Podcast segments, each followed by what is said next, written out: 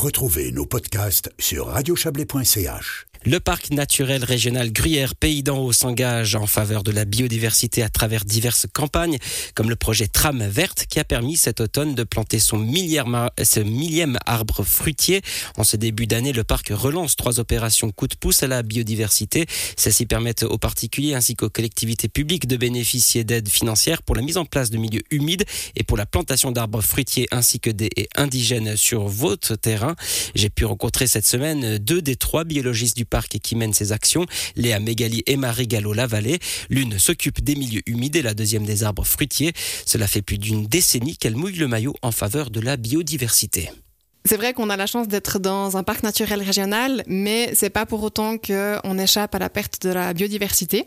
Et pour euh, essayer de combler cette perte de nature, de biotope, on a développé un projet qui s'appelle effectivement Tram Verte et qui vise à, recréer des biotopes sur le terrain, à recréer des couloirs écologiques que la faune pourra suivre pour se déplacer. Et dans le cadre de ce projet Tram Verte, on a justement ces trois projets qu'on soutient, que ce soit la plantation de haies indigènes, la plantation d'arbres fruitiers ou la création, la revitalisation d'étangs. Pour les arbres fruitiers, euh, quel est le, but euh, finalement de planter, de replanter des, arbres fruitiers? Qu'est-ce que ça apporte? À l'époque, il y avait euh, près de chaque village des vergers d'arbres fruitiers qui faisaient office de garde-manger pendant l'hiver. Et puis beaucoup de ces vergers ont disparu parce que voilà, les arbres ont été coupés. donc le but du parc, c'était vraiment de recréer ces milieux.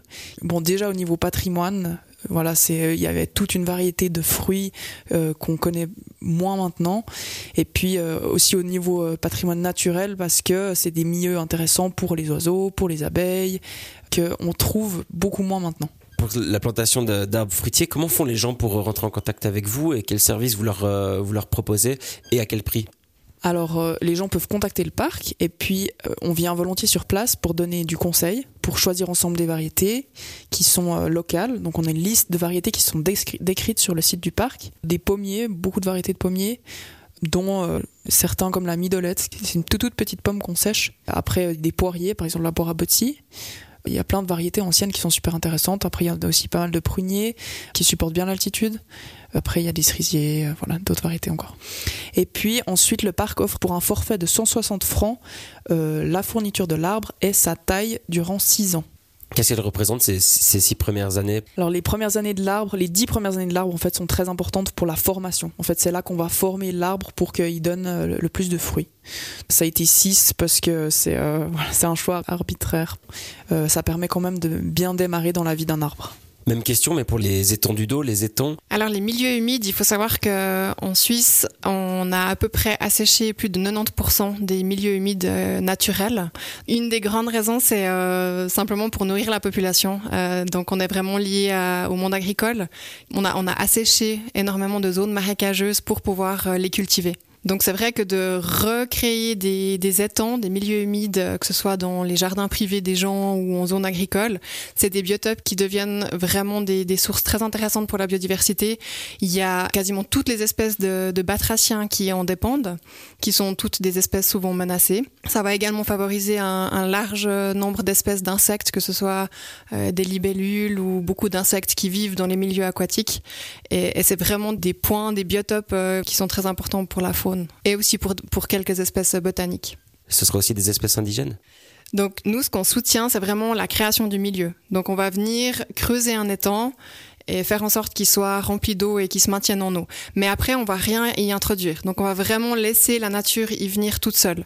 Donc les batraciens vont étonnamment très vite trouver ce point d'eau pour s'y reproduire, les libellules la même chose.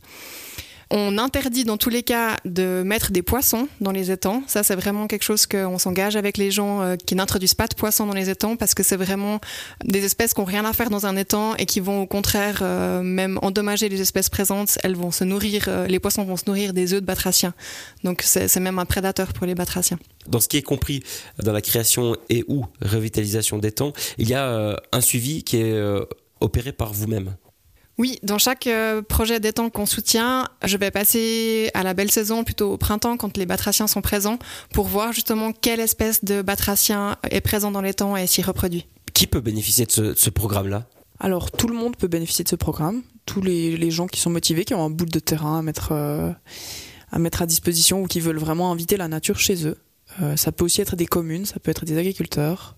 c'est vraiment pour les gens qui sont dans le territoire du parc Gruyère Pays d'en Haut. Il y a un troisième point, en plus des arbres fruitiers et, de la création d'étangs et de milieux humides, celui des, des, haies indigènes. Là, il y a aussi un arrachage de ce qui existe pour mettre d'autres choses. Ce qu'on propose d'arracher, c'est principalement deux types de haies. C'est les haies qui sont formées de tuyas ou de laurel.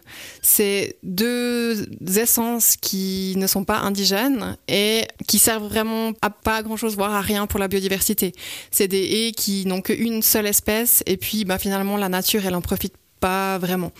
À savoir que même la laurel, elle est ce qu'on appelle exotique envahissante, donc elle va avoir tendance à s'échapper des jardins et puis à aller euh, envahir des forêts.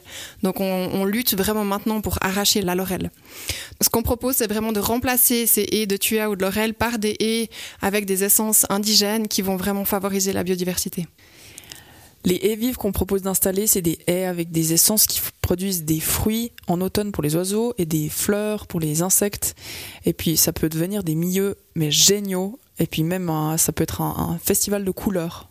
Euh, voilà, c'est pas pour rien qu'on dit des haies vives parce que vraiment c'est de la vie qui vient dans le jardin par une haie. C'est impressionnant tout ce qu'on peut faire euh, grâce à une haie en fait, tout ce qu'on peut faire pour la nature grâce à ce qu'on plante tout en chacun a vraiment une opportunité énorme de faire quelque chose pour la nature et peut vraiment faire venir la nature dans son jardin. Il faut pas grand chose, il suffit de mettre en place une prairie fleurie, de planter des arbustes indigènes, euh, voilà, éventuellement de créer un étang ou un plan d'eau, de, mettre des fruitiers. Il suffit pas grand chose pour faire venir la nature et c'est déjà un coup de pouce énorme, même sur une toute petite surface. Toutes les informations sont à retrouver sur le site gruyèrepaysdan.ch.